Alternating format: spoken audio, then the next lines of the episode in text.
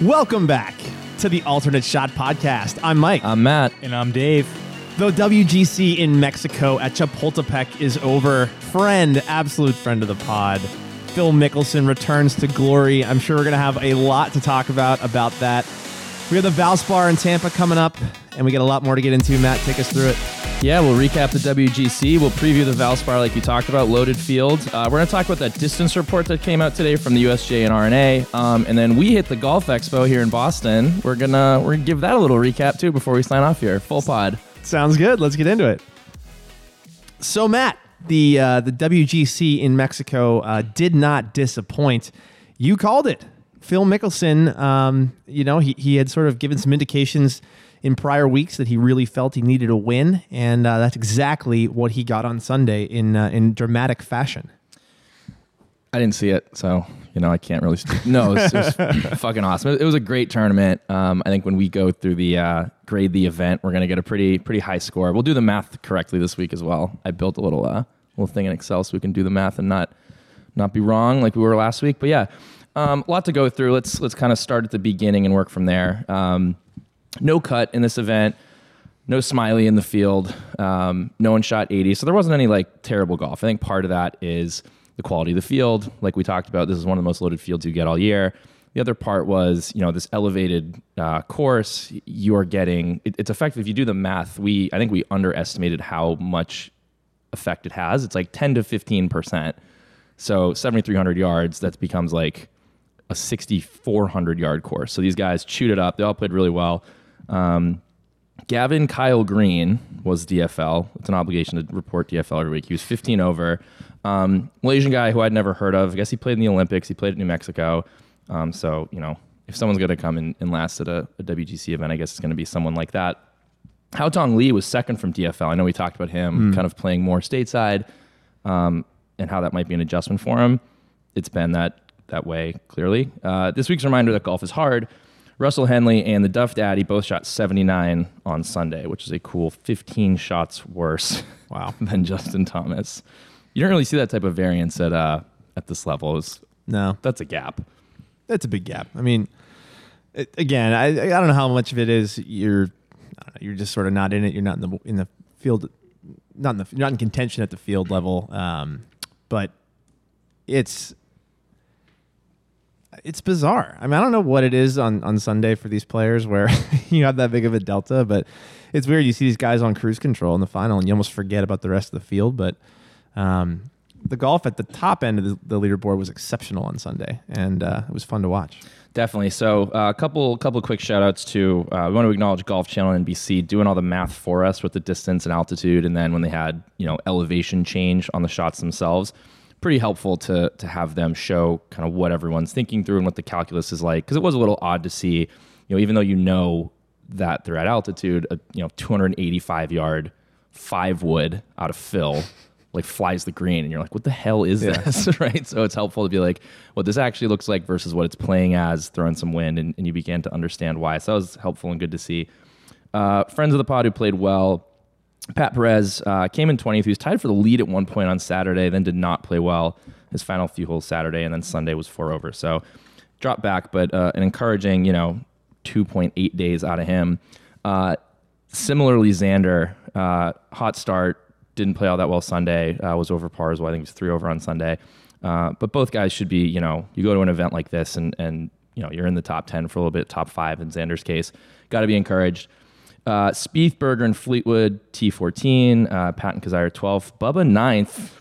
Bubba's like, Yeah, is Bubba back? he. It's one of those courses where he can really stretch with the driver. I think it's one of those. It's one of those those uh, courses that plays well for him, but he's by no means out of it. I mean, I think, like I said, like he's his own worst enemy. It's You guys- whatever you guys don't whatever want he Bubba to shows be up with. back. You guys don't want Bubba to be back. you have this thing against Bubba. You know, I, I, I we've, sh- we've, I've, I'm guilty of it too. I've thrown some shade on him as well, but Bubba's back. I think Bubba's back. I don't know. Is Bubba back? I think he might be back. He could be And I'm back. with you. I'm like Was pretty he- ambivalent on that. But uh, you know what? You can't argue. He's too good a player to ever dis- Trampled truly on his disappear. reputation. Trampled on his reputation. They're two weeks separate ago. things. Bubba Watson is is whoever shows up that week on Thursday is it could be a total train wreck or the Masters champion. I mean, the guy is undoubtedly talented, but you know he's an emotional player and he's somebody that We put him in the Ian Poulter category three weeks ago. well he's in, he's in that category. I mean, for- he's a hardo, and that he's will a never total change. hardo. But uh, from a he's a much better Okay, player than fair, Ian Poulter. Fair. and his physical advantage. I mean, when you're on a golf course like this, where you can really sort of freewheel it and take it, you know, hit the ball. I mean, to your point, 15% more uh, distance for all shots through the bag. I mean, that's a place where I think Bubba starts licking his chops a little bit, wants to show everybody what what he can do. Um, I, I'm not surprised to see him play well. I just look. I wouldn't like. I've said it before on the pod. I am not. I like when Bubba Watson's in contention. I think he's a fun player to watch. He's he's aggressive. He's um, you know he's not afraid to hit crazy tr- crazy shots. He reminds me of Phil in a lot of ways, right? Um, sort of win it all or go home. And, and I, it, it's fun to watch that type of golf. But um, any any assumption that he's going to be out of the game or no longer a contender, you know, I think as long as his ball striking is the way it is, he'll he'll be he'll be around for years to come. He also ditched the Volvic ball, which I don't think we've dedicated enough time to. That thing is a piece of shit. And Volvic- he's like the only tour player. They're like colored differently so Yeah. that people can like spot them in the leaves or, you know, in their old age. Uh, I have a Yeah. friend with like limited eyesight and he plays it. And I've like tried the thing and it's awful. It's They're like, cool looking, but they're, They're cool looking. They're awful. right. Um, so now he's playing with you know a Titleist or like a normal ball, Right. and and I don't doubt at all that that's had an effect as well. Yeah, I remember when he signed with them. It was like, what are you doing, man? Like, I, I guess he's th- he's probably the type of guy that does his own, you know, contract negotiations and everything else. That could just be like, look, it's it's different, it's fancy, it's pink, it's it's Bubba, like and he's like, epoxy damn right, yeah, Bubba. my, my my you know highlighter yellow ball will Right. pair well with my sky blue glove and Yeah, pink, driver. It's right? like, ugh, Look at dude. me, I'm different and edgy, and like you know. But then you realize it's like it's not a tour ball, so you're trading that off, which is a huge weapon in the game these days, is the modern golf ball. Why you would not play the best is beyond me, but you know it's Bubba, man. he not the bought the, arrow, it's the damn. Indian. he bought the freaking General Lee. I mean, th- this is a person that doesn't think. He doesn't think strategically about his decisions. He is very impulsive. I think that extends to his equipment. He bought a whole dealership. Didn't you hear him bragging about that a couple weeks ago? Oh, he's got so much money, dude. More shade. More shade. Good on you, Bubba. I hope he wins. You, Hope he you've keeps changed winning. your tune. I, you know, he's won me over. You're not singing the Eurythmics anymore. You're, you're singing pro Sweet Bubba stuff. dreams are made of these.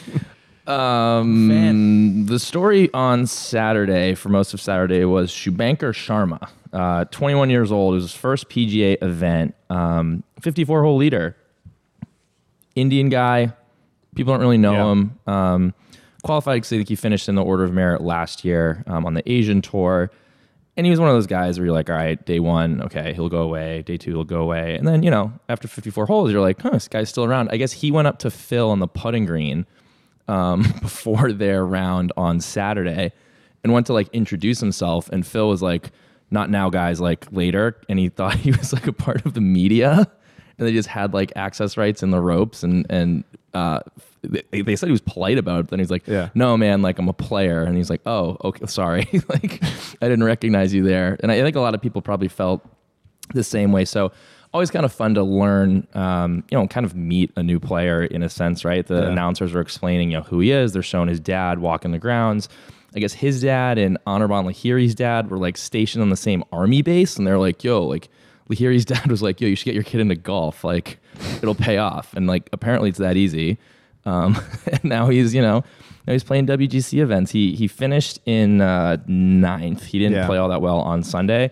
Uh, was in the final group, didn't putt very well. Um, but you know, Yeah. good good experience for him. I'm sure he'll make you know some Presidents Cup teams and stuff. It's Yeah. it's just always fun to, to see someone new and, and kind of get to know someone new. And, and this was uh this was certainly no exception. Yeah, he's a good young player. He, um, you know, like you said, he didn't finish very strong. He had four bogeys in the last six holes uh, to finish out the round, but you know, he moved up in the world rankings from 75th to 66th, um, which sort of gets him close to the the Dell Technologies match play to qualify. And of course, Masters is top 50, so you never know what'll happen between now and then. But it's cool to see, um, you know, a new young player, you know, bursting out. But you're right. Phil had a funny quote. He said, he said, "I know what a great player Mr. Sharma is."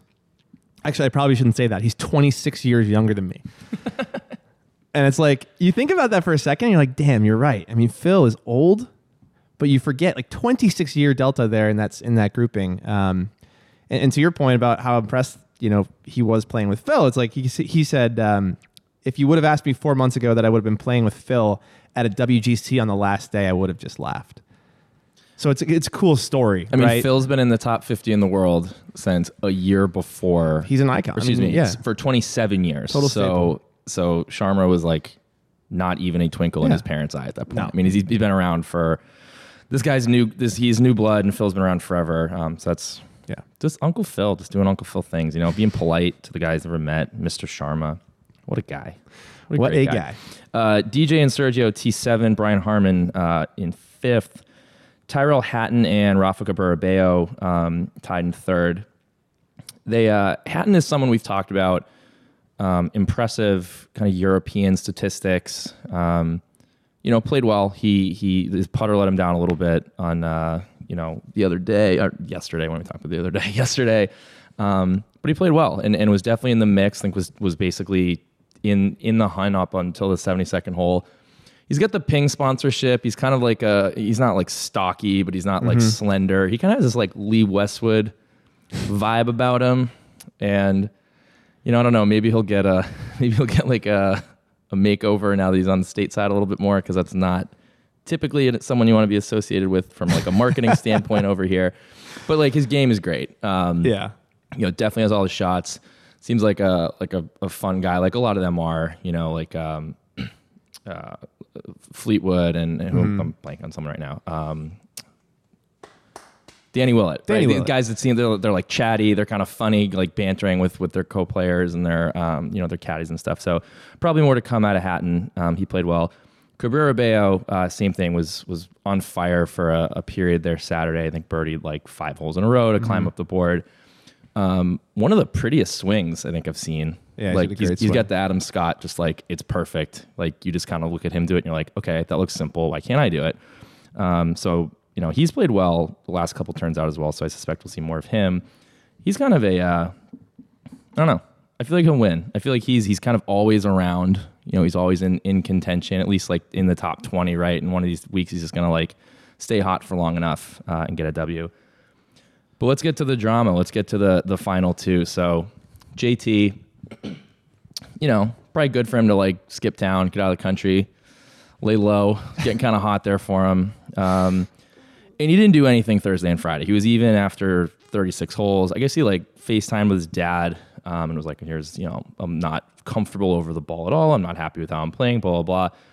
Made some adjustments. Um, don't know what they were, but wow. Yeah. Because then he played the uh, he shot 62 64 so that's 16 under for the weekend um, he Unbelievable. it was a clinic like it was an absolute clinic he could do everything he was making all his putts he was doing everything right made- except the par 3 17th he had uh, he had a one shot he had a one shot lead and then he you know pretty like not terribly difficult hole. Um, and he could not get up and down after he went over the green. Then he gets this eagle on 18 which would have been which could have been like a walk-off eagle which is some like video game shit. Like it was sick. It was sick. Like he it- you just knew once it took its first hop and started coming back you're like okay like this might track in did gave him a two stroke two stroke lead um it was awesome it, it's uh it's the sort of it's the sort of play from JT that you know makes you really think that he could and we've been pushing off this conversation maybe we'll do it like next week the Spieth JT discussion Right, that like, I, I would not do you need to I would see? not in, acknowledge having you know Well, I six mean, months ago but Think about goddamn th- like the, the the numbers this guy's putting up are pretty pretty ridiculous. He made 14 birdies, two eagles, and two bogeys on the weekend.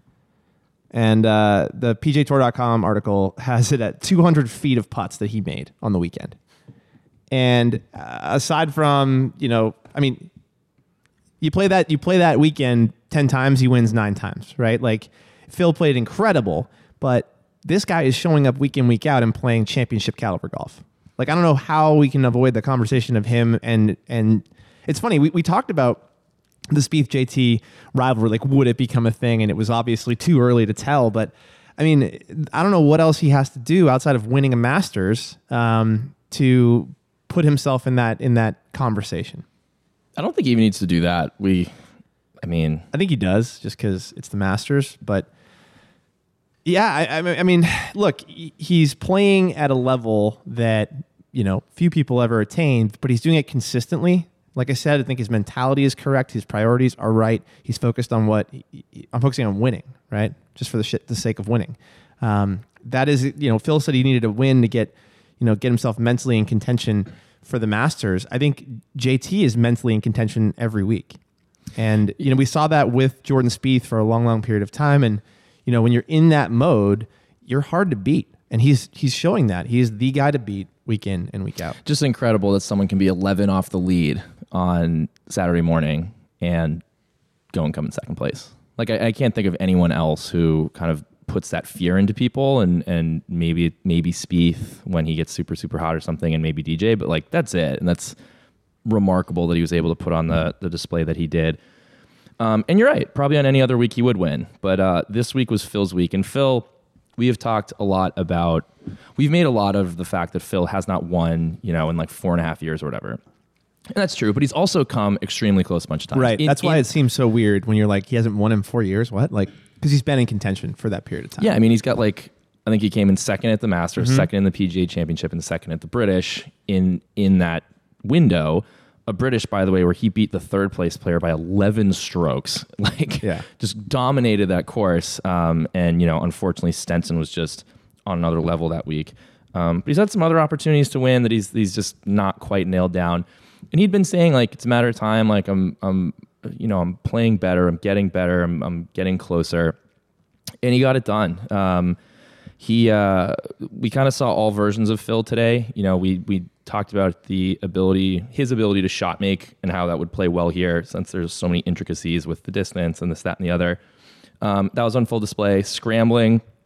If you watched Sunday, you saw Phil like punching out of the woods. Um, there was a there was a ball. So the the shot before JT hit his 18th, Phil kind of missed the fairway to the right and could have played this kind of like low draw around the trees.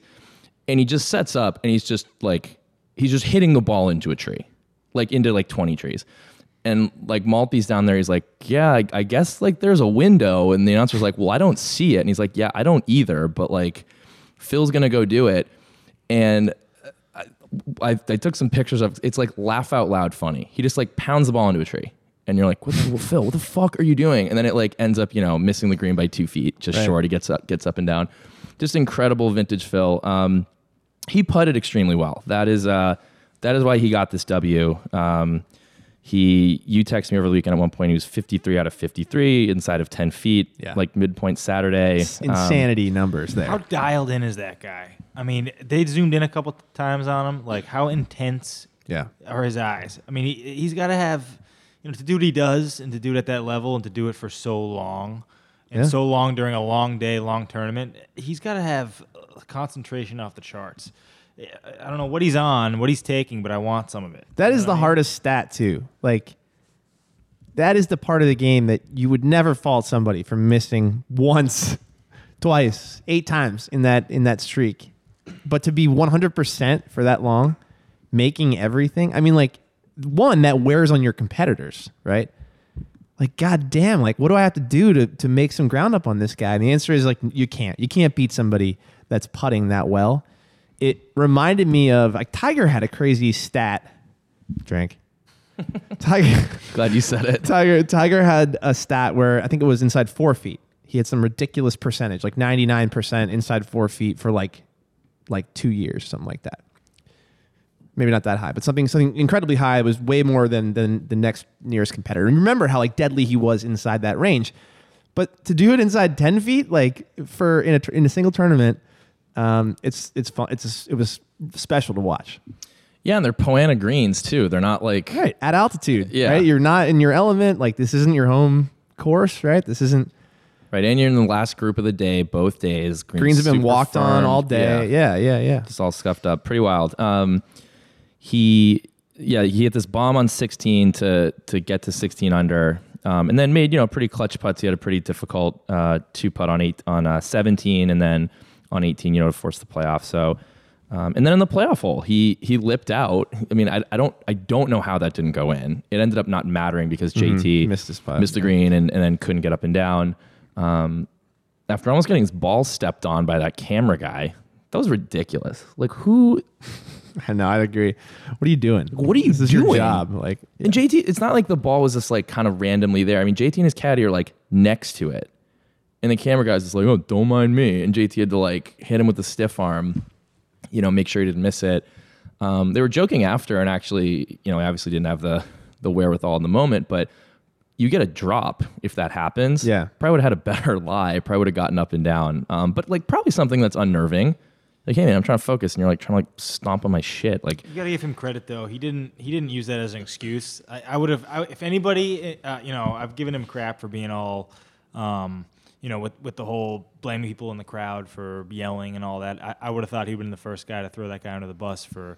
Well, I bet he got some serious PR coaching this week. Like, I don't care what happens. Yeah. Like, you just be grateful. Easy All rod. week, right? was, Easy he light. rod. He was, he was, you know, in the interview after, he blamed nobody but himself basically, and he was, you know, kind of funny with it. I should have let him kick it maybe, and um, he gave all the credit in the world to Phil, and you got to give him credit for that. I would I would have thought it would have been the other way. I thought thought he would have made some kind of comment or something.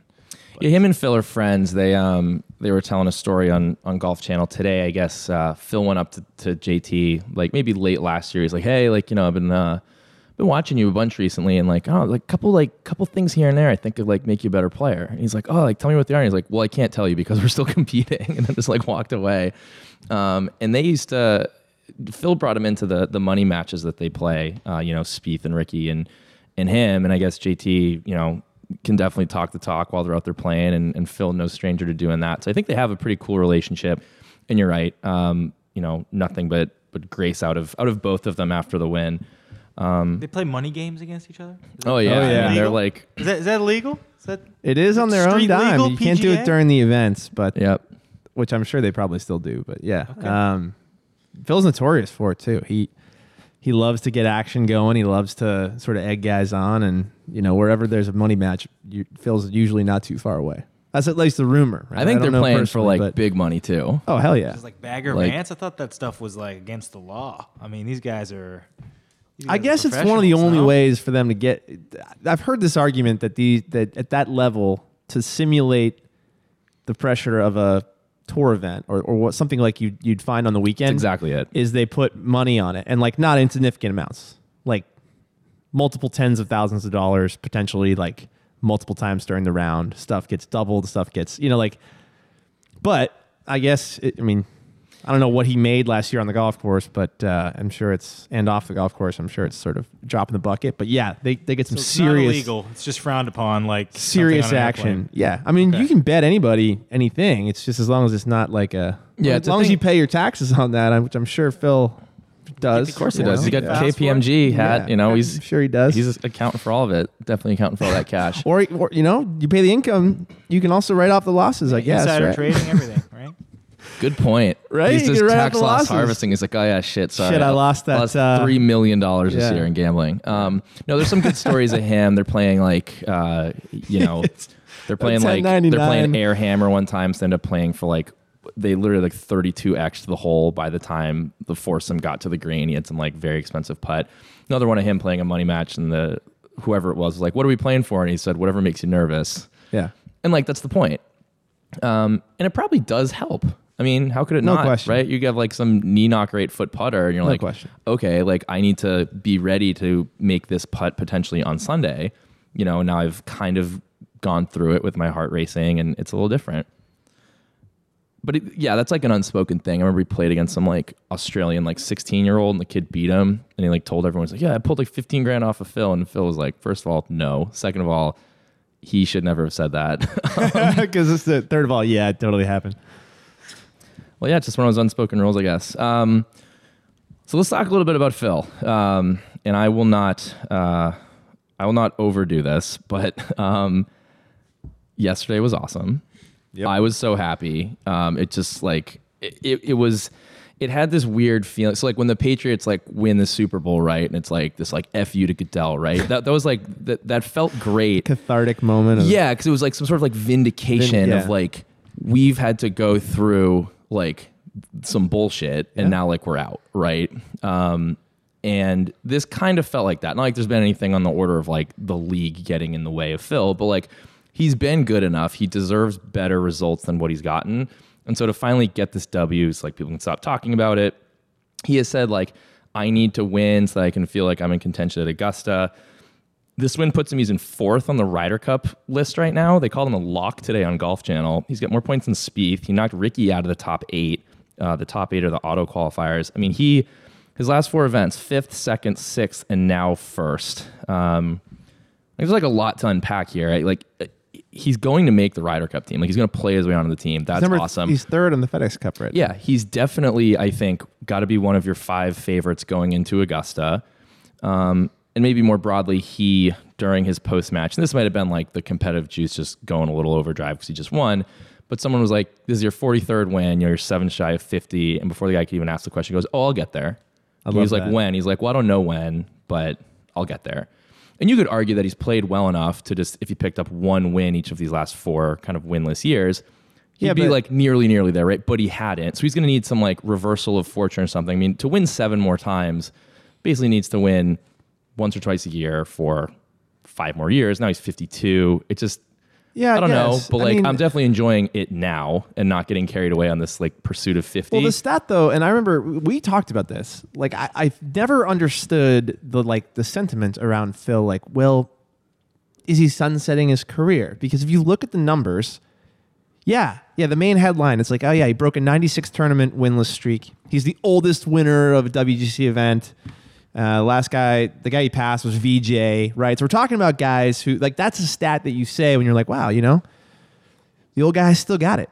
But if you look at the the performance statistics of, of what he's put up, he's actually been hanging around in the hunt for, for quite some time. It's not like he's been, you know, struggling to kind of find his game and finally put put it together for four days and, and and that's why we are where we are. This is a guy that's been knocking on the door. he said like you said about the, the British Open, he easily could have won that tournament. He played certainly well enough to win.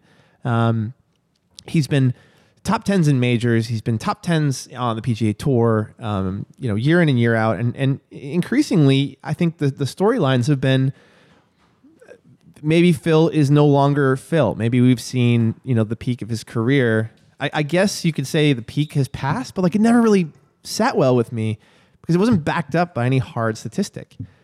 And meanwhile, Tiger's getting, you know, 20, 20 to 1 odds to win the Masters and like ridiculous statements like, you know, Tiger's going to win five times this year and maybe he'll win two majors, like because people saw him hitting balls in the range. Phil, who's out there actually doing it, wasn't really getting any love. And I, like, I mean, maybe I'm missing something because even Phil himself said he needed to have a win to get back mentally in contention. But man, looking at the guy play, I wasn't seeing the giant gap in his game that, you know, maybe indicated that he didn't have what it took to, um, you know, to contend anymore. I, Well, this is the, this is the Rickie Fowler thing. Like he's he's making the top 10 half of his events. Like he has every shot in the bag. He's doing everything. He has won like big events in the past. You know, the players is, is not nothing. But you can't I mean, biggest Rickie Fowler fans going, you and I, and I don't think either of us with a straight face can be like, yeah, no, I think Rickie's going to win a major this year. He hasn't like done enough winning. But we're also Right, not whereas- saying is Rickie done? Was he just a flash in the pan because he's a young guy and we always we all assume he's got many majors ahead of him? Well, like that's, why that's couldn't an age Phil? thing. That's not Yeah, but Phil just proved this week that really age is, is irrelevant on the PGA Tour, at least when it comes to Phil. Like he outclassed Justin Thomas, who like broke the course record on the weekend and and you know tore his fucking tore the golf course up. And Phil held the charge, right? And and didn't fall apart and didn't do the things that you would expect somebody who's being written off to do. And I think, look, what part of Phil's he's not hurt, right? He's not a short hitter of the golf ball. Like, where's the weakness in Phil's game that age is causing, and where has that been showing up in tournaments? Well, I, I agree with you, but someone might answer that question by saying this guy is clearly focused more on. Uh, you know, he's thinking about his legacy more. He's he's he himself has said, you know, I'm going to qualify for these next two Ryder Cups, and like then I don't know. You know, his his kids are going to college. He's, I mean, there's just a he is the oldest guy out there making any meaningful, Right. You know, dents on the tour. He has arthritis. Like he, he has these things that are are you know he, he split with the caddy. Like the whole thing. Like I, I get how people could look at that and say, taken together, and combined with a four and a half year drought, um, you know, and combined with just the emergence of, I mean, since since we talked about that that Open that he won, I'm pretty sure Spieth rode on Phil's jet because he qualified the week before because he won the John Deere, right? Yeah, that's right. So this, that was literally like before Spieth. Right. It's also before Justin Thomas. It, I mean, it's it's truly like before the existence of these players on the tour who are now like kicking everyone's ass. So Mm-hmm. I think that's part of it too. You see someone, and I mentioned this on a previous pod, like anytime someone like Siwoo Kim or like Tommy Fleetwood comes and plays over here, like an exciting young player, you know, that's uh that's one more person that Phil has to beat that week, right? And so I, I Yeah. think that that's why people are beginning to think of it. But but I totally agree with you. There was nothing about his game specifically. You know, he's never like when DJ's 47. I'm going to be like, I think DJ will probably not be able to hit the ball as far as he has, and he has kind of made you know made his mark off the tee. Right, his game will struggle probably as he gets older. Phil, you're right. Very loopy swing. You know, he's not dealing with back injuries and stuff. He's never been reliant on any one part of his game. He has been a thoughtful player, like plays the ball, on the, plays the game on the ground, like a Seve Ballesteros, and can play for a long, long time. So I agree with you.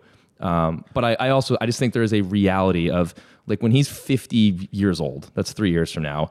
I just think it's unrealistic to expect some like 50 year old guy to go out there and like compete every week because like it's never been done. it's just I remember when Jack and we, well, when Jack won the Masters, that was an era when when guys really weren't competing late well into their careers, and it was like incredible that Jack could do that.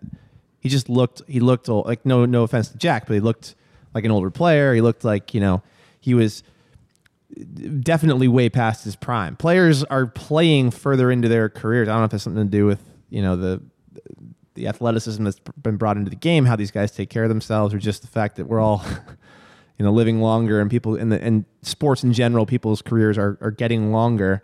Um, I don't. It doesn't seem as shocking to me if Phil wins another green jacket, right? To me, it's not this. Wow, can you believe this guy's winning? I mean, I, even when VJ was doing it, it was like, man, that guy is impressive for somebody who's that old. You know, you forget. But Phil doesn't feel old to me. Maybe it's because you're right. Maybe it's because we've known him for so long and he's such a part of the narrative, but he still can ball. And but anyway, the, the question I have for you is like, what do you think? Now, Phil said it himself. He needed to win a tournament prior to Augusta to really believe that he had what it took to win. What do you think this win does for Phil, and what do you think it does to his chances at Augusta? I think there is something to be said about the mental accomplishment of I won.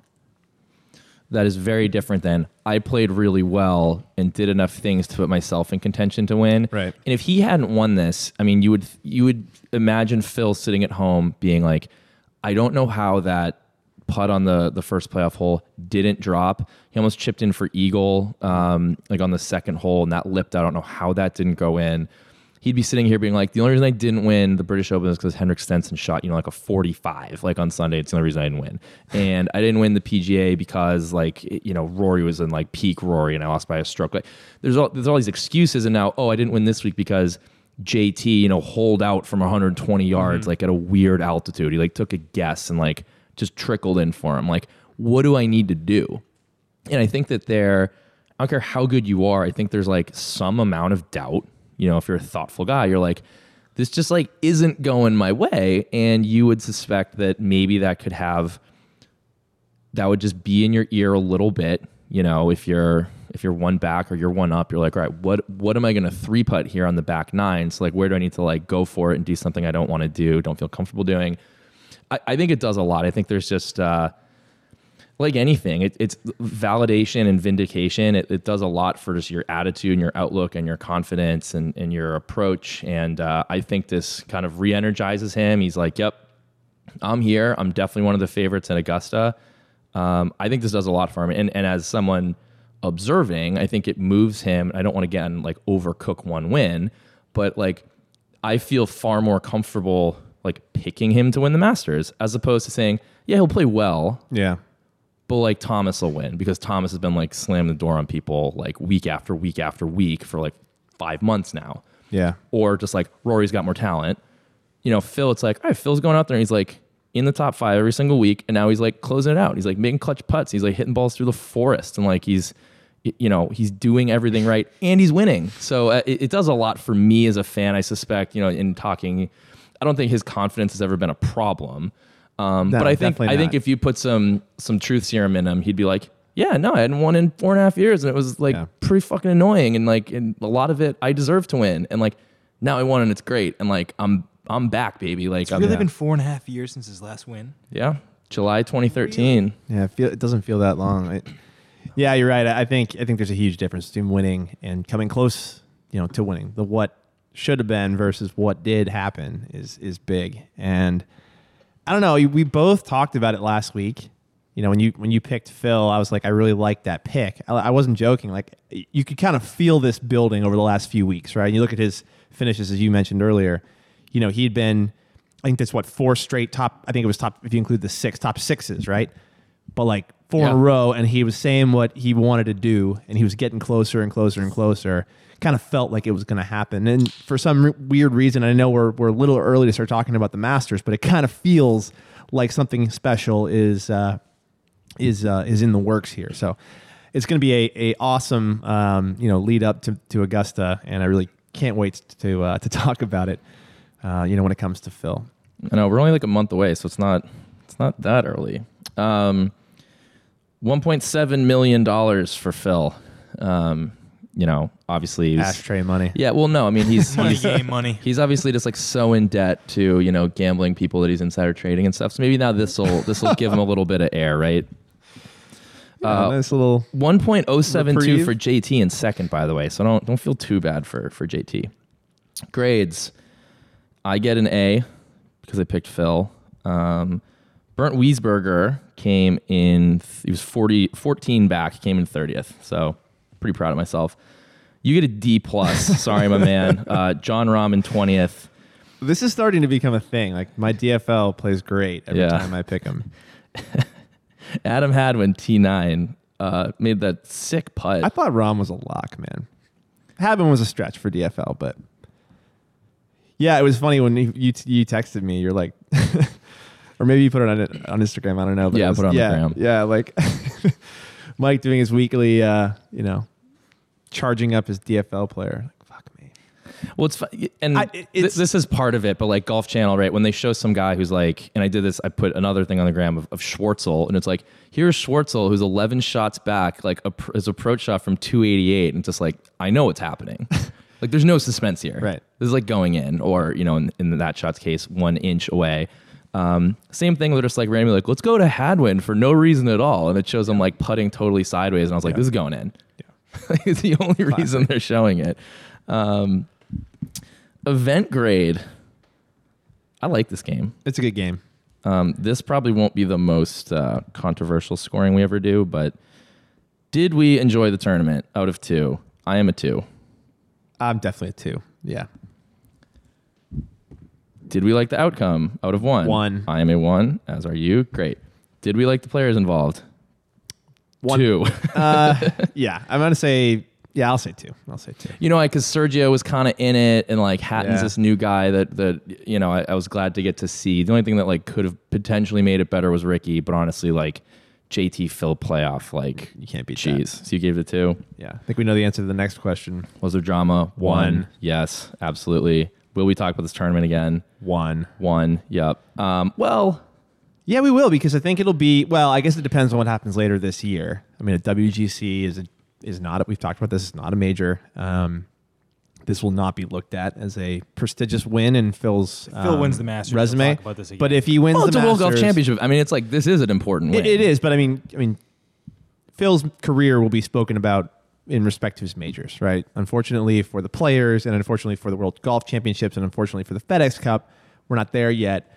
Um, but if Phil wins the Masters and basically fucking calls it that he had to win prior to that, this will be talked about as an incredible lead up because he talked about getting a win exactly how this is happening. Like, so he's, he's starting to sort of foresee what he needs to do. And depending on how his his year ends, this could be the point the point where Phil kind of returns to peak form in dramatic fashion. So I agree. Um, I I don't think we will talk about this tournament again in the same way that we will talk about the Honda Classic again. Because I think we'll talk about that for 15 years, unless JT is a perfect angel going forward. So I'm going to give this 8.9. So we're just off the perfect score. Bonus though, did Michigan win the Big 12 Big 10 basketball tournament during this golf tournament out of point one? Did Michigan? Yes. I have no idea. Oh, Yes. What'd you do yesterday? Yes, they did. So that's 0.2 bonus points. We get a 14.1 out of 14. I had a great Sunday. yes, you did. Have a day, Matt. It was sick. Um, okay. Oh, a couple other people won this weekend, getting off the getting off the schneid. Steve Stricker, friend of the pod, Steve Stricker, um, won for the first time in over 2,000 days. He won on the Champions Tour, but it was his first win since the 2012 Tournament of Champions out in Hawaii. Um, Strick. pretty emotional. He showed me interviewing, and he was, yep, he was like, I haven't, uh, he was like, I haven't won in a while, and this, uh, you know, he's like, I, I get emotional after each one, but this one, like, you, you know, you never know when you're gonna win again, and this one felt great. Um, and then Michelle Wie uh, birdied the 72nd hole at the HSBC Women's World Championship in Singapore. It's her first win since the 2014 U.S. Women's Open. Yeah, it's so good to see that. I'm a huge Wie fan. Um, she's a baller, man. Like it's fun to watch her play. She's like the physicality she brings to the game, and uh, she just seems like she has so much fun out there doing it. Um, She's come a long way since she, you know, tapped out of a men's yeah, tournament. Remember, she kind of jumped the gun on the men's. I want to play with the men. I think that's She was hard. That's unfair. That's so unfair because I- like I know, you're I know. first of all, she came on with an almost unattainable amount of hype, right? Like the ama- the amount of athletes that have like risen to that occasion are like three, like Tiger Woods, Michael Jordan, and like LeBron James, right? Cristiano Ronaldo, right? Like th- th- there are very few people that can actually say this is a transformational athlete who's going to change the world of, of sport in his own way or her her own way. Like Wie was expected to do that, and then the second she didn't do that, everybody pounced I on think her. that ruined her for a little bit. I had, I didn't. they pounced her on her. She was a kid. That. She was a kid. Like I thought she yes, quit golf for a yes, she played it. She was she was invited to play in a PGA Tour event with a sponsor exemption, and like yes, but so did Annika Sorenstam, and you know it's not the first time it happened, and I just think it was. I don't know. I think it was an unfair level of of um, you know criticism for her. And you're right. Like her career kind of had a very slow, you know, start because again, people were expecting her to win multiple majors, and it's just cool to see her winning again. And I don't know. I think she's great for the game. She's only 20. Yeah, first people apartment, forget that too. She's 28 years old, right? She's She's a young going kid. She's got a whole career ahead of her. She's going to be great. She's going to win a lot more majors, and it's going to be And she's like she's she's down with uh with JT and Yeah, they're all and buddies. Rickie. Yeah. they uh they like hang out and drink together and uh you know like travel together. Uh, dude, Michelle Wie does it for me too. I hey. I don't think the- that's a hot take. friend by of the way. pod. I think pod. I yeah. I'm not. I'm not going to blame you there. The Valspar Championship. Moving on. no, I offered that information willingly, and there and I, I I'm proud of it. So Michelle if you're Wie- listening, Michelle, Yes, which you definitely are um, on your flight back from Singapore. um, what's up? Valspar. The uh, Stump Mike. Last week, you jokingly referred to Rule 23 1. Oh, fuck Said if you you. don't know it, you can't be a fan of the game. 23-1. Picked up a rule book at the expo. Um, what is Rule 23 1? Like, I can't ask you to like 23 read the 1. rule, but what what does it What is it refer referring to? Yeah. 23-1 is if a if your ball strikes an opponent or an opponent's piece of equipment, uh, you are allowed to drop the ball with no penalty as close to the spot as possible. If the ball is in motion, though, you must play it as it lies. you got to play the ball as it lies. As it lies after the ricochet. Sorry, that's that's the rule. I think we all know the play the ball as it lies rules, right? That's- But if it hits the opponent's player, it, if it hits the opponent's, if, if it hits, sorry, there's two ways. Because a stroke play, no penalty. You play it as it lies. In match play, your opponent loses the hole. Is that right? Is that's not right. close? Damn it. Um, it- well, I mean, it's kind, it's kind of close. It Did Freud, I get close? Yeah, Freud. Uh, another point for Freud here, having a point. Uh, Rule twenty three one concerns free relief from loose impediments. Mikey out here trying to get every every uh, every edge he can. Um, 23-1, except when both the loose impediment and the ball lie in or touch the same hazard, any loose impediment may be removed without penalty. 23-1. 23 1. Yep. Ask that question to every trunk slammer on their way into a tournament going forward. If you can't Excuse me, answer sir? it, you can get Sir. the fuck out. This is this is Mike with Alternate Shot. Um, what is 23 1? Fuck off. Fuck off, college boy. Sparse crowd today. We have 11 people at the Valspar Championship. Um, strict gating policy today. Uh, Due to recent events, there will be no galleries allowed by order of Justin Thomas. Innisbrook Resort in Tampa, Florida. Uh, the cool kids call it Copperhead or the Snake Pit. Uh, if you know anything about me, you know that I will probably never play here if I can help it. right. Um, Debilitating fear of snakes. I'm concerned that they're going to show like snakes, Shout out like, to Hisselot, by the way. Yeah, yeah, Got you good. yeah. That was God. And then I got a First bir- of all, then I- and then I birdied, just and then I talk about this. birdied the You eight, did birdie which the I eight. had like never even parred before. So you had to, I had to get you the fear of God in Yeah. you. That's what it. Let's talk about Hisselot, though. Your dad for those was of so you who nice do not to me know, in that moment. for those of you who do not know what Hisselot is, it's an Instagram account of a rubber snake, and this rubber snake strikes when when you least expect it. And so I bought one of these rubber snakes on Amazon, and um, I have it stowed in my bag and waiting for the proper moment. And Matt, who actually has like a proper phobia of snakes, like really doesn't like Indiana Jones, like fucking Proper hates. phobia. Why did it have to be snakes? Like, dude does not like snakes. I have the Mr. Hisselot sitting on the ground next Sir to Hisselot. Sir, sorry, Sir Hisselot. Sir Hisselot is sitting on the ground next to uh, next to Matt's bag. So he's coming back to put his driver in the bag from the tee box, and there he is. And it scared him half to death, which uh, to my absolute joy and excitement. I still got ups, man. I, But you uh, know, my dad got me with it, and I'm not afraid of snakes. But like, you can't help it. It's like it's a physiological response. Like you see this fucking rattlesnake sitting there on the ground, and there's I don't know, man. It's something, something deep inside. Right. So you're howling with laughter and you're filming it. My dad is like not at all concerned Uh, about we his son. His son like running away in fear. He just like goes to check it out. And your dad like gave me this hug. He's like, Yeah. "It's all right, buddy." like, I know my son's a prick. Yeah. Don't don't worry about it. That's right. Um, it's a par 71, uh, 7,340 yards. It's actually It's a 10 beast of yards, a golf 10 course. yards longer than Mexico City, but at sea level. So this Beast this, of a this will golf test course. people for sure.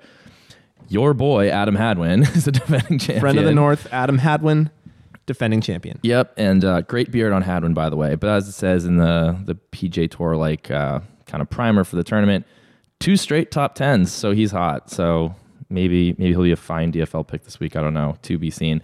Uh, pretty loaded field, probably the most loaded that this tournament has had. Um, its purse is like six point eight, so it's kind of interesting. Like this is not a significant event on the tour schedule. It tr- traditionally has not been. Um, it's certainly not as important as Bay Hill or something, which is you know coming up.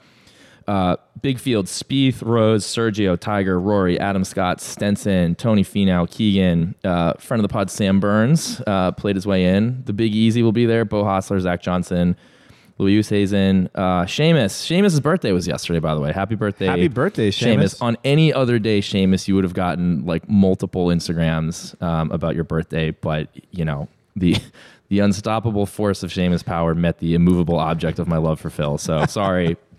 uh, follow us back, by the way. I know you know that we like you.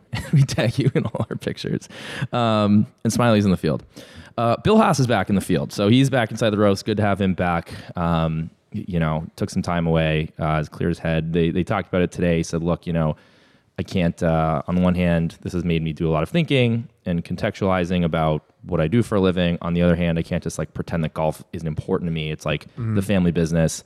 Um, it's you know, it's uh, the guy who passed away. I think his name was Mark. Don't quote me on that, but he's like, it's what Mark would have wanted um, for me to be out here competing. So good, good to see Bill back. Um, and we have a pretty full Hardo patrol. Uh, no Bubba Watson, but it'll be backfilled by Ian Poulter. So we got Bryson, JB Holmes, Billy Horschel, and Ian Poulter. Um, Do you think Poulter will have the Ferraris stamped on his wedges this week? I saw a, Given uh, I the saw Bill Haas uh, situation? I saw a picture from. Oh, You gotta I'm go being easy honest. On this. Take I, easy. I doubt it. It's it's we're talking about Poulter here. Maybe. I guess we'll see. He um he posted a picture of like Rory's at the Honda Classic. Uh, like I guess Rory bought a Ferrari off of Ian Poulter. Like Poulter sold it to him. He was like, "Oh, like looking good, Rory. Like I like the paint you gave it, blah blah blah." And I left a comment. I was just like, "Why did you have to sell one of your cars?" Um, did not get a response, uh, which was surprising. Um, my pick. I'm taking Sergio. Uh, Sergio played really well this week. Um, he has had success in the Florida swings in the past. I know he just went through a club change and you know played well in the Middle East, and then you know was kind of his first couple turns out here. Uh, played well this week, looked the part, um, and had some breaks go against him. He uh, had a couple, you know, like good looking shots that like took a bad hop or something. Very easily could have won this week. Um, I think he's kind of getting probably mentally geared up to defend his championship at Augusta in about a month. Um, so yeah, he th- this course rewards patient players. This is a very long, difficult course. There's a couple like double dog leg par fives. Um, there's like this brutal stretch where there's like this long par five and these two like you know 500 something yard par fours. It's like this course is a lot of work. And as Sergio has gotten older, he's become much less you know petulant and far more patient and willing to take what the course will give him. Um, and he's also just you know swinging the club well right now and seems to be putting well. And like I said, I think mentally uh, he's gearing up for for Augusta. So look for Sergio to put up a W. I like that pick. Uh, I think Sergio has sort of been flying under the radar a little bit, but his game is solid. And to your point, he is focused on. You know, I think the the the uh, the approaching date of the Masters is a nice reminder of you know just the type of player he is, and if the mental side of things is anything to a guy like Phil, um, I think it's equally important to a guy like Sergio. So. I like that pick. Um, my pick this week is going to be Jordan Spieth. He's been sort of flying under the radar as well in the shadow of his buddy Justin Thomas. Um, but let's not forget who this guy actually is. He's Jordan Spieth. He um, he was a champion in 2015, I believe, at the Valspar, and certainly has the game to win it. I know it's going to be tough with this field, but um, I like the way he's driving the golf ball. I think this golf course yeah, length is not going to be super helpful for uh, for for Rory th- or sorry for Jordan this week, but his uh, accuracy and um, strokes gained through the hole is something that he's going to rely on. And uh, I just think, I don't know, I got a good feeling this week about him. I didn't know he won the Valspar. That's a that's a fun fact. Um, okay, I agree. He's not played well this year. I think objectively he hasn't, and um, it's not like he's been horrendous, um, but he hasn't. Like I don't, I can't recall him being in contention yet to win anything. Um, It's early in the season. I think this is a this yeah, is no, for sure. Um, but like Phil Mickelson has more Ryder Cup points than Jordan Spieth. That shocked me when I saw that today. That is that is an aggregation of last year and this year so far. Is and Phil didn't you know make the Tour Championship last year. He had like a fine year, but I think he was like 32nd in FedEx Cup points, and the Ryder Cup scores are I think primarily driven by money won, and it's like 1.5x for money one in uh, in majors. So I don't know. That It's a hard be stat though because you're getting stacked against by a, by an opposing captain that's like feels like the equivalent of your number two or three ladder guy in high school, you know, or college. They drop it down to like just smoke the dude in the match below. Phil, Phil's a hard guy to game against in a in a in a Ryder Cup format, but you look at a guy like Tiger or Rory or um, or Spieth, and it's like I just think that's a hard metric to measure people against. Um, but I don't know. Is Phil the worst person ever to compare like Ryder Cup and President's Cup against? Like the guy's Captain America when it comes to that stuff. And Who's the guy that went toe to toe with with Rory in, in the Ryder Cup? I, I'm drawing a blank on his name. You Patrick know? Reed. Patrick Reed. Yes. What happened to him? Was he is he just falling off? Yeah, the he hasn't done much. Weirdly, Um, actually, he's, yeah. he's ranked 13th now. Um, but to my point, like the the rankings are who you'd expect: JT, DJ, then Koepka, kind of riding that U.S. Open win, and then Phil, and then Spieth, and like just a little surprising to me, Yeah. given the you know certainly the narrative around each player for the last 12 months. Um, you know, this isn't like this isn't like the the, uh, the Associated Press top 25. They're just like, yep, like I don't know, I just I know Michigan State got their doors blown off by Michigan this week, but we're not going to drop them in the rankings because they have that Miles Bridges guy. Like this is actually like empirically calculated, and Phil has a higher ranking than Spieth. And that's just surprising to me. So I, I I like your pick for for Spieth to come back and have a good week because we haven't seen it out of him in a while. Um, DFL, um, Smylie's in the field, but that's too easy. Um, I'm going to take Dylan Meyer. Uh, Dylan Meyer is a player at the University of Illinois.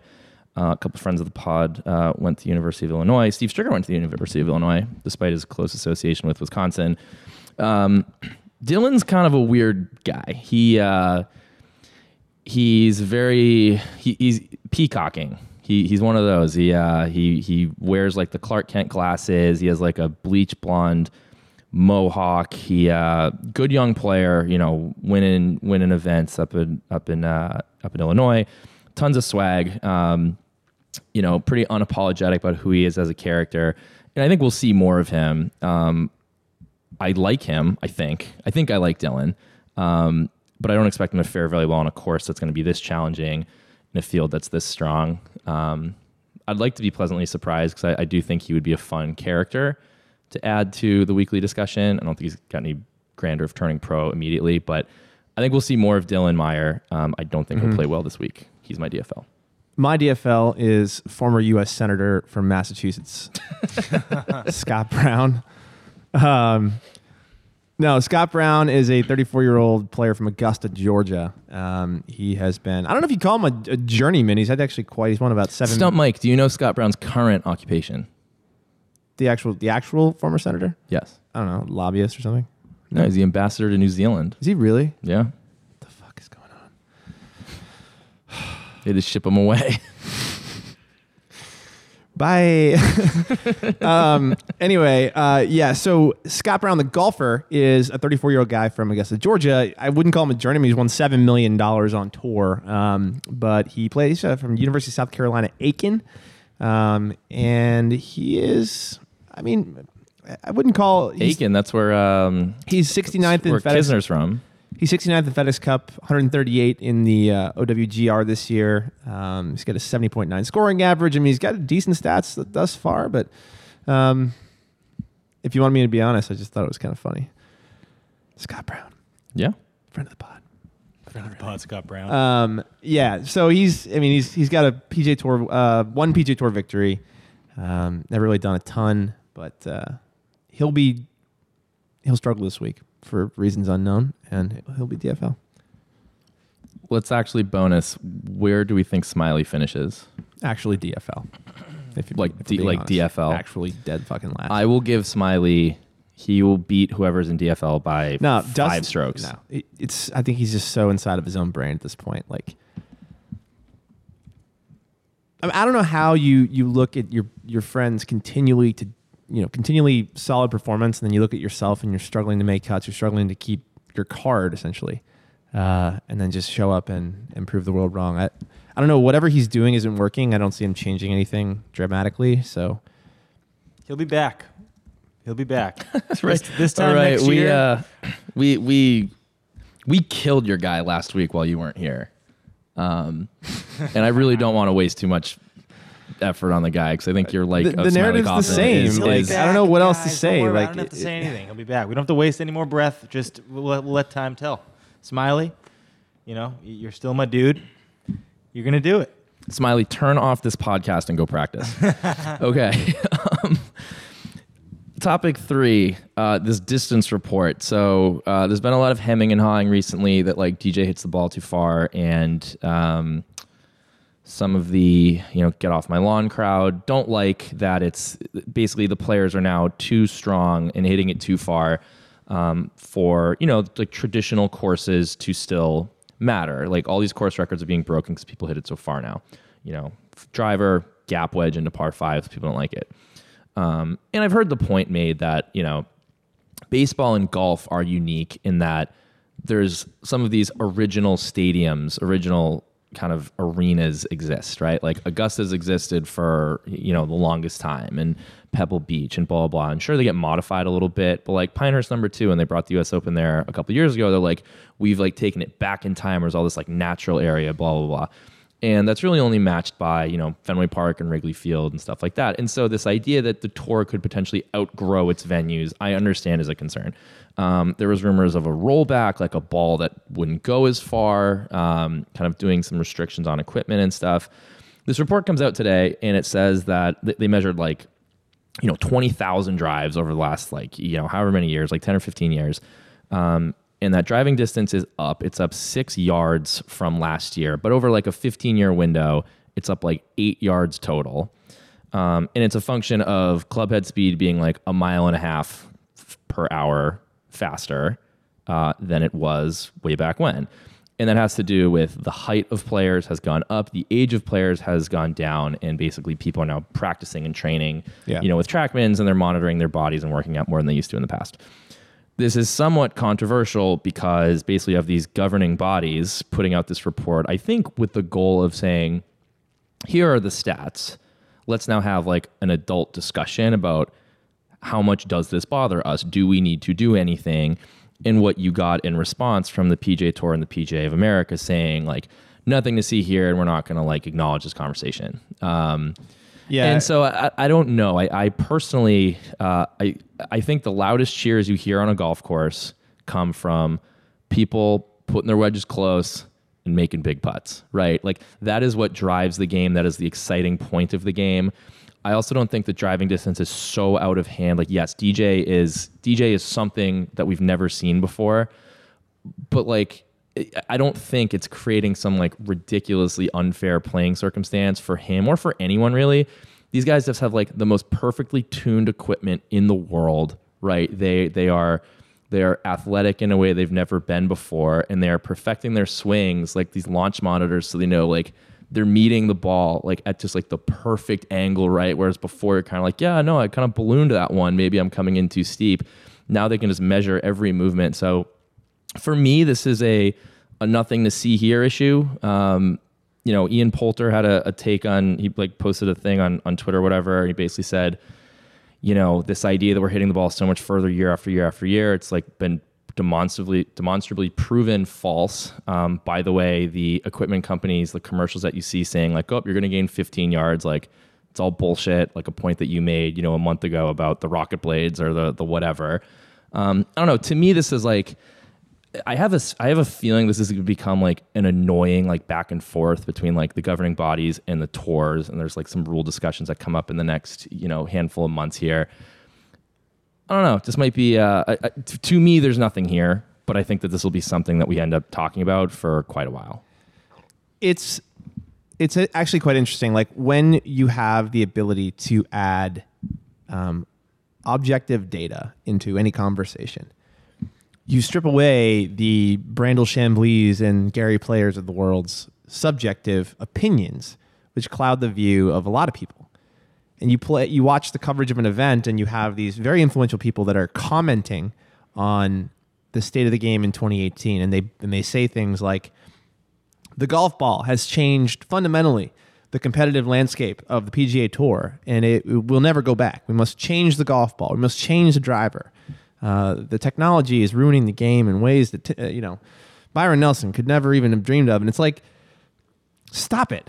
Show me the actual data that backs up your point of view, and don't give me the you know. Well, I'm I'm actually you know I don't need that because I have lived in this world. This is my game. And to your point, get off my lawn is such a trope, like tired trope that is is not helpful. And I love that this report came out that was like, no, no, no. We looked at the data. Actually, we looked at like all of the data, and what you're talking about just doesn't exist. But even just control and feel and all that, you don't think that the uh, the equipment has You gotta prove it, anything though. to do with that? I I definitely think the equipment's gotten better for sure. But to your point, Right, Matt, but the what's courses gotten- have gotten longer, and they like put holes in more challenging Right. positions. And you know what- and you know what happened? to- Do- do you know what happened, though, to the game? woods off the Tiger screws, Woods- They used to say. You know Tiger I mean? Woods showed up, and the game doubled its next generation of players, but the tour remained the same.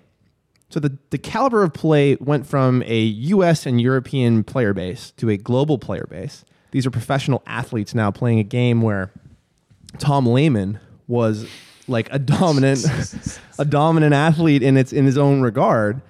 Like Dustin Johnson shocked the world. He had a he had a uh, Sports or a, uh Golf Digest cover um, article where he talked about his fitness re- regimen, and they were like, he is the greatest athlete in golf.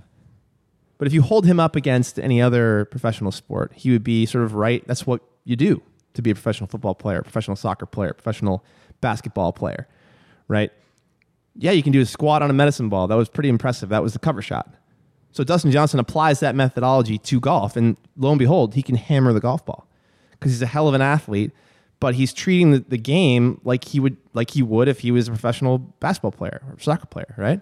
So unless you can show me the data that that says you know that since the advent of the Pro V1 or since the advent of the you know the the, the titanium driver, um, scores have gone dramatically down and, and drivers have gone dramatically up, and that the golf courses are no longer able to keep up with that. I don't know. I mean, 7,400 yards at par 71. Not even Dustin Johnson's going Right. to overpower that golf course. So, like, I'm not sure what we're all afraid of. Well, they've like tiger proof this, and that's become you know a, a sobriquet for we've just made the courses long as shit, right? Wherever possible. Even Augusta, they've moved everything way way back. They've made rule adjustments. Like they used to have, uh, there used to be irons that had like square grooves in them. Yeah. Gave the ball the, the club more bite that are no longer allowed. I know like Phil played some like 25 year old wedge for a couple years because he was like his grandfathered well he in. grandfathered it in and he like bought all these like you know clubs made in the late 80s um, but like they've done th- they don't use the balata ball anymore like they've made adjustments that Well, that's still. It's just been made obsolete. By well the right V1. so fair but so yes equipment changes and like the players are stronger but i, I don't think anything's like it's just a fire and brimstone that comes out of the mouths of people like, like I said, like Gary Player and Brandel Chamblee, who make these ridiculous statements with no data to back it up. That gets into the narrative, and then that becomes the narrative, right? It's framing. It's classic, you know, media. Like that's what you do. You you take an argument and you keep saying it over and over again, and then all of a sudden that becomes Gary the Player reality. hater, man. And it's like, Chamblee's had a bad week by the way oh, do you see his do you see his tiger stuff he was like, if Tiger is half as good as he used to be, that still makes him twice as good as anyone on the tour. And it was like, shut up. it's the hot take machine, man. Like, and I just think that the guy, I love that this report came out and and shut everybody up. Like, dude, we looked at the data and you guys are wrong. You know, Right. I would have loved to see Gary Player because like he, he had that that that phenomenal like tirade at the uh, Chambers Bay, where we just went off on we went off into the rhubarb patch, like talking about the the technology ruining the game. Like, I mean, it's actually a tragedy. It's 7,900 yards long. Can you imagine? The world is suffering from shortage of water. Can you imagine the water this course will take? I don't know. An average golfer playing this golf course, I'm telling you, if he's a 15, 16 handicap, he's going to shoot 110 and he's not going to go home a very happy man. We've got to make golf where it's quicker, where it's more enjoyable. Get back to their family. They're away at work all week. We don't want a husband and a wife to argue because he's taking too long and neglecting his family life. We're going about it the wrong way. The golf balls, and this is happening. Why are they building these crazy golf courses? Because they're trying to be defense. It's in defense of the ball going too far. We got to cut the ball back for the pro golfer, leave it for the amateur golfer. We're making golf courses longer and longer, more expenses, more water, more fertilizer, more labor. People are resigning. They're taking a beautiful golf course, making undulating greens, bunkers in front of the greens, and the folks are resigning, and golf numbers, as far as amateurs are concerned, is going down. We don't want to see that. We love the game. We've got to promote it in the right way. Professional golf has never been so healthy, but we're in trouble amateur wise. I would have loved to have seen him with this report. Like a flat earther, like a you know global warming denier. Like, "Bup, bup, bup, bup, bup, bup." you know, like what, what do you like? The game is fine, and to your point, it's growing healthily in in the right areas. I think you know there's things we can do to keep improving that. But the idea that you know your father's golf is going to be your son's golf is just not a reality. It's not. It, by the way, that's the same way in every sport like people talk about it in football. Can't hit the quarterback. Ah, the game is just becoming a you know touch football. Like you know, there's going to be challenges to rules. There's going to be question marks moving forward in all sports. Um, but until you look at the actual data, until you make objective decisions, um, you know, all you are is just some bloviating asshole on you know the golf channel. So anyway, Yep. No, I, I hear you. I, I think this is uh this is much ado about nothing, and I I hope that um you know it's not an annoying conversation that we have to keep having. But before I came over here, I had the Golf Channel on, and they had like a quad box going of people giving their opinion of it, and it is easily the most robust argument I've ever seen on Golf Channel. There are people who are like hemming and hawing about like, well, what does this mean to like you know the ninety nine point nine percent of players who aren't pros but like need to play under like you know official official USGA rules and blah blah blah. And it was like you know, people getting mad at each other. Your your your boy Shackelford, like you know, getting all pissed at some other guy. Um, it was, uh, yeah, I don't know. I think it's uh, it's something. I feel like we'll have this conversation again. Um, I don't feel like this issue is very very done yet. Yeah, it's it's you're right. It's never going to be one that's ever settled. I'm really really glad that they used uh, some objective approaches to this argument. To uh, We love we love data on the alternate shot. Okay, um, enough of that. Let's recap the golf expo. the Boston Yeah. Golf Expo. We had fun. So we had another bomb cyclone here in New England. That's right. Um, the seaport was like totally flooded, not totally was. flooded, but like the when I when I left your place on Saturday, the that big red boat near like that long pier was like at street level. it was it was like concerning. It it was like the day after tomorrow when there's that huge like boat going through Floating downtown down Manhattan. downtown, yeah. Well, I was looking at it and I was like, we're like a foot away from this thing that's going like like crashing into 75 Chestnut. It was um, right. It was wild. Um, okay, but so the somehow the convention center was uh, or the World Trade Center was was dry, which was nice. Um, we had a good time. We learned a little bit about our swings. Um, we learned that uh, we learned that Dave is Daniel Summerhays. Well, does that say a lot? So we went to golf. So Golf him, Tech you know? had a had a booth, and they have it's cool. Like I'd never actually been to a Golf Tech, but it's cool. They have like uh they have cameras that look at your swing, and then they have this pretty cool monitor system where they can drag different lines. And but the best part about it is that you're right, Matt. They they compare you to known or or they have other. Uh, Would you say he's known? film. That's the first I've ever. no, but they have film. name. They have film of all the different players, and all the different players have different swing types, and they compare you to a tour player, and they actually like put you, you know, side by side, and the guy without missing a beat, right? That's that he goes. Well, Daniel exactly. Summerhays. He, he's, he just watched your setup and he was like, "Oh yeah." He's like went to the thing. He was Yeah. like dropping down, blah blah. blah. We Daniel tried to we tried to get him to find Smylie. Uh, Smylie wasn't in the system. um, Yet Daniel Summerhays. the hits keep coming for Smylie. Daniel Summerhays, five foot eight, so not five off. foot eight, gut hanging over his. He's not a gut penis. guy. Yes. Five foot eight, BY, BYU guy. So you know he's got you know he's, you know he's a gentleman. Uh, 34 year old guy. He's not some super old timer. He's got two top tens in majors. He's got 8.75 mil in career earnings. I don't know. You've been called worse. You've definitely been called worse. I've called you worse. If you think that that's good, I'll take it. But Daniel, I'm, I'm sorry, I'm a hack, sir. And you got the guy knew immediately that that I was you and you were me. Who were you, Matt? How did it feel being hooked up to the like a bunch of wires and gauges and stuff? Like, Not to not to give you away too much, but I made a joke about you've you've been under the microscope physically before. How how was that feeling like? Yeah, it brought me back to some of my old uh, some of my old combine days where Yeah. I didn't didn't wow anybody. So same thing, I guess. You know, You had me. Uh, I he didn't. kicks like Daniel. The Oh, um, I bet Summerhays has a leg on him. he kicks like Daniel Summerhays. Um, I did not Third have. leg, Daniel Summerhays. I did not have a. Uh, He's got a kickstand on him. Maybe that's probably why they knew. Kickstand Summerhays. um, Ah. I did not have a professional peer.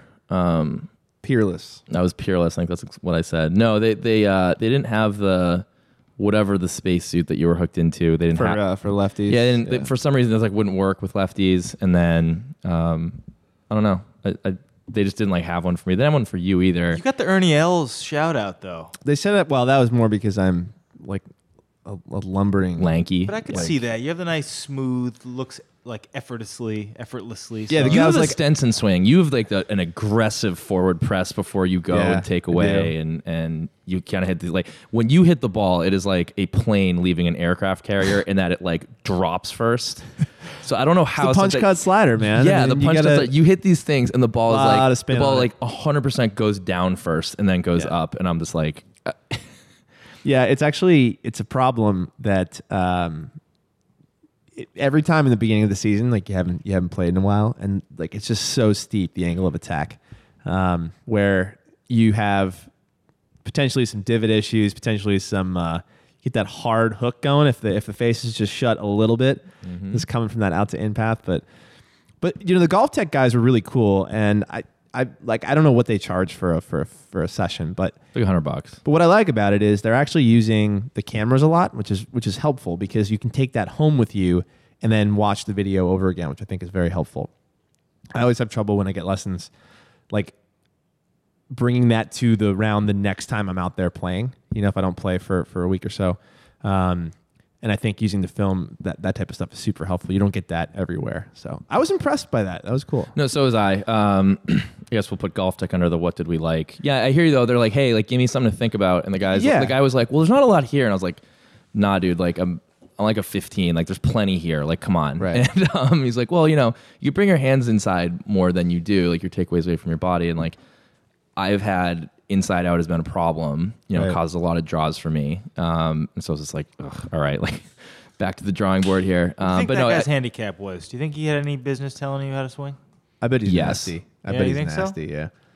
I'm gonna, you I'm can't say- know that much about like The the, correct swing, swing, path yeah. and stuff without at least being somewhat able to apply that to your own game. Also you don't work at a golf tech if you don't like instruction. If you don't, if you're not into that, like that's all they do. You know, it's one thing to work in the uh, the green grass business, right? At clubs, you can do a lot of different things. You can also be, you know, a head professional. You can work in different areas of that. But if you want to be an instructor, that's like a different path, right? And I think golf tech courts that type of a professional. But I also like that they sold beer. I did. they not, did. I, I, was surprised by coming. that. Yeah, I was. I was surprised too. It was nice. The uh, the thing about the the the the expo is in Boston. I don't think the golf market's really big enough to support what it probably could be. Like I've never been to the, the trade show, or the the PGA Tour show in um, in uh, Orlando, but I've heard that's you know just absolutely massive. sick. Yeah. But it was cool. I mean, there was, I mean, the big thing was mostly the golf courses from around the region had their own little booths and stuff like that. But um, the equipment was cool. I hit the new Ping driver, which I'm not a Ping guy, but that new driver is freaking ridiculous, man. It's it's very pretty. Um, Britta, Britta was there. She tried some new uh, B Dog. teammates. B Dog Media. B Dog was there. Dave's Dave's Dave was- plus one Dave's was there. plus one was there. Dave's fiance. Welcome Friend back of to the the pod, pod, Meg. Trying Dave. protect her over the airwaves. Engaged Dave. Engaged. Yeah, I mean, I, I just have to say, I think it was all in all like a little underwhelming. It was, um, we got pretty hyped for it, but it was, yeah. you It know. was what I expected. Yeah. Um, was what I expected. I hadn't been to one since I was a kid. the long drive machine. being- the long drive machine is inaccurate. Oh yeah, so they had this long drive contest where, like every, like there, were, it was so funny. Like there were so many bored wives and girlfriends like standing in that line. There's just a bunch of guys all fired up to knock the uh, the top guy off the peg, who was sitting at I think what 340, 338. 338, and this is on a simulator, so it's like, it's it's calibrated some way, right? But which way I don't know. But it wasn't it wasn't a TrackMan. It was like one of those more budget version ones that doesn't have the no Doppler, none of that. Yeah. Like they just had a Sharpie marker that was like scribbled on the ball, try to give it something to look at. And um, I thought it was. we're just making excuses yeah. because we didn't we didn't you know win the Well, I- I- drive. So I've- I've I blame the machine, I personally, but Well, I've played with you enough, and I've played with myself enough to know that you and I both hit the ball noticeably further than they gave us credit for. I'll take that. I'll take that. So, um, so what did we like? We covered. What did we not like? We didn't like the calibration of the simulator. I thought there was too much. There was not enough apparel.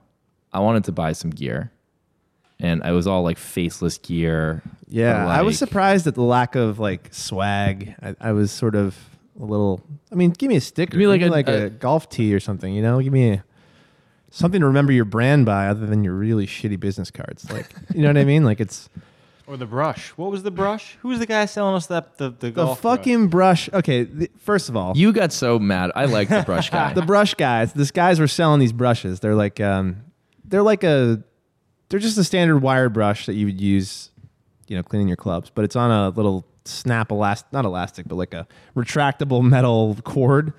And then you can brand, you know, one side or the other. And these badging guys, at work. You can brand like both three, sides. We're like three guys, right, wandering around, and they're- you know, this is a bus- this is a, a product that doesn't make money unless you sell like six hundred thousand of them to like I don't know, Shark Tank. yeah, some like ridiculous.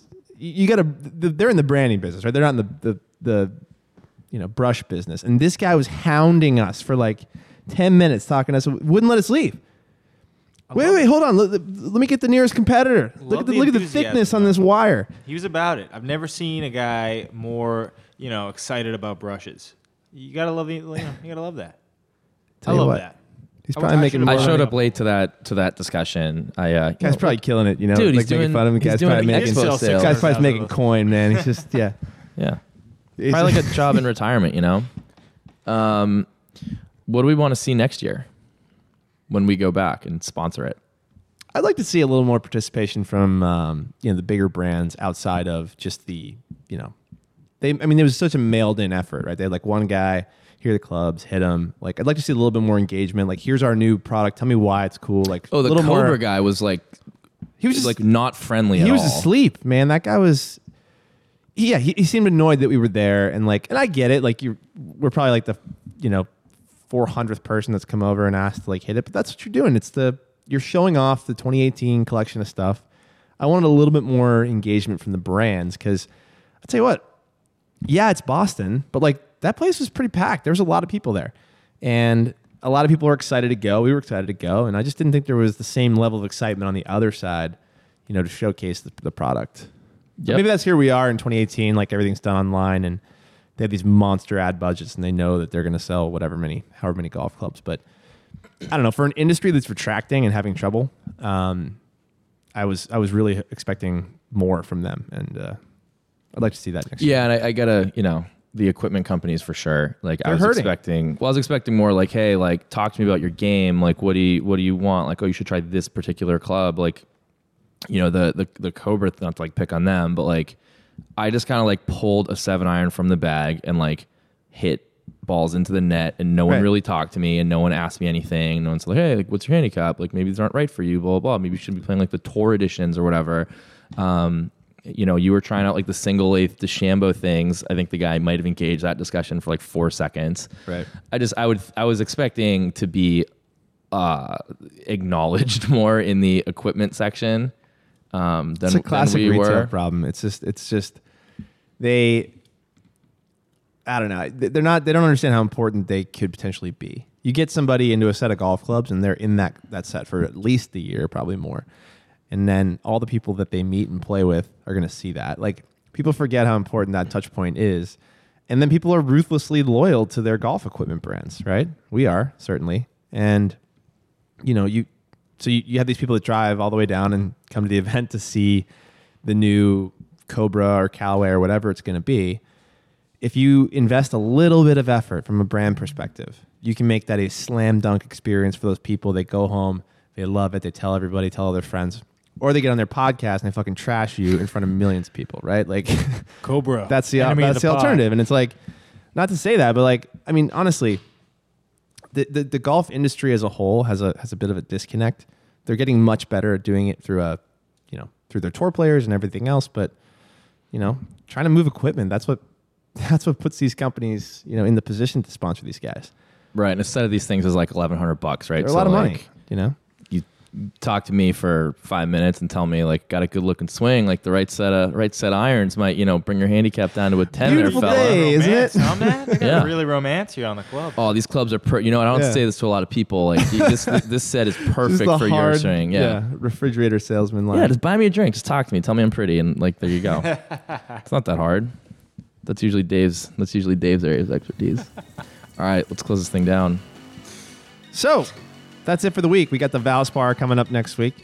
Congratulations again to Phil Mickelson. It was really cool to see him. Um, I'm really happy for you, Matt, more than anybody else. I'm happy for me too. It was uh, that was fun, and I'm happy. For, and I'm happy for Phil. He, uh, as, as much as I love him, he is a fantastic ambassador for the game. He's been a good mentor to the young players coming up. Great human being. Unbelievable great, guy. great family man. Can't say enough about the guy. Still married.